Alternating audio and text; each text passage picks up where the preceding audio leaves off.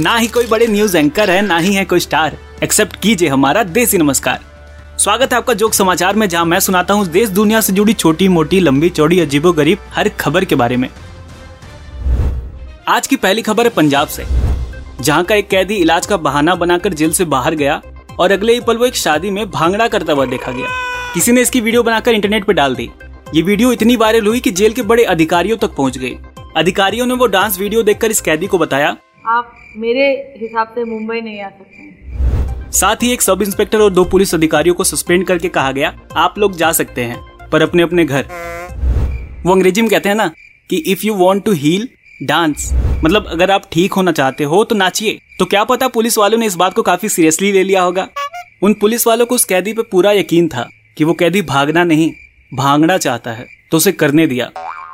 खैर, दूसरी खबर भी जेल से जुड़ी है, पर हरियाणा के अंबाला जेल से, जहाँ जमानत किसी और कैदी की हुई और रिहा किसी और कैदी को कर दिया गया। मतलब टिकट आपने कटवाई और फ़िल्म कोई और देख गया। दही आपने जमाई और लस्सी कोई और पी गया, धमकी आपको मिली और पिट कोई और गया।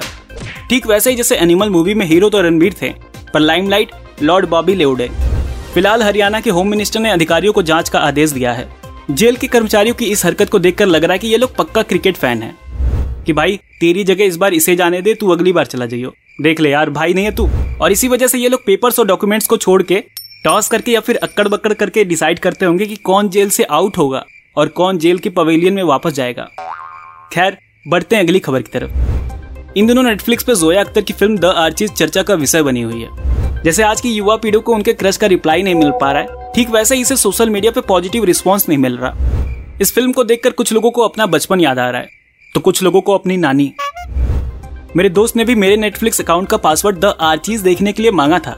पर कुछ देर बाद जब मैं उसके कमरे में गया तो देखा कि वो जोया की द आर्चीज से राजेश खन्ना के बावर्ची पे आ गया था। खैर, आपको कैसी लगी ये फ़िल्म? आप हमें at the rate Red FM podcast पर डीएम करके बता सकते हैं। तो आज के इस एपिसोड में बस इतना ही। मैं आपके लिए ऐसी छोटी मोटी लंबी, चौड़ी अजीबो गरीब खबरें लाता रहूँगा। और सगुफ्ता नाम था हमारी एक्स का। उसे ऐसे ही भुलाता रहूँगा। मिलते हैं अगले एपिसोड में।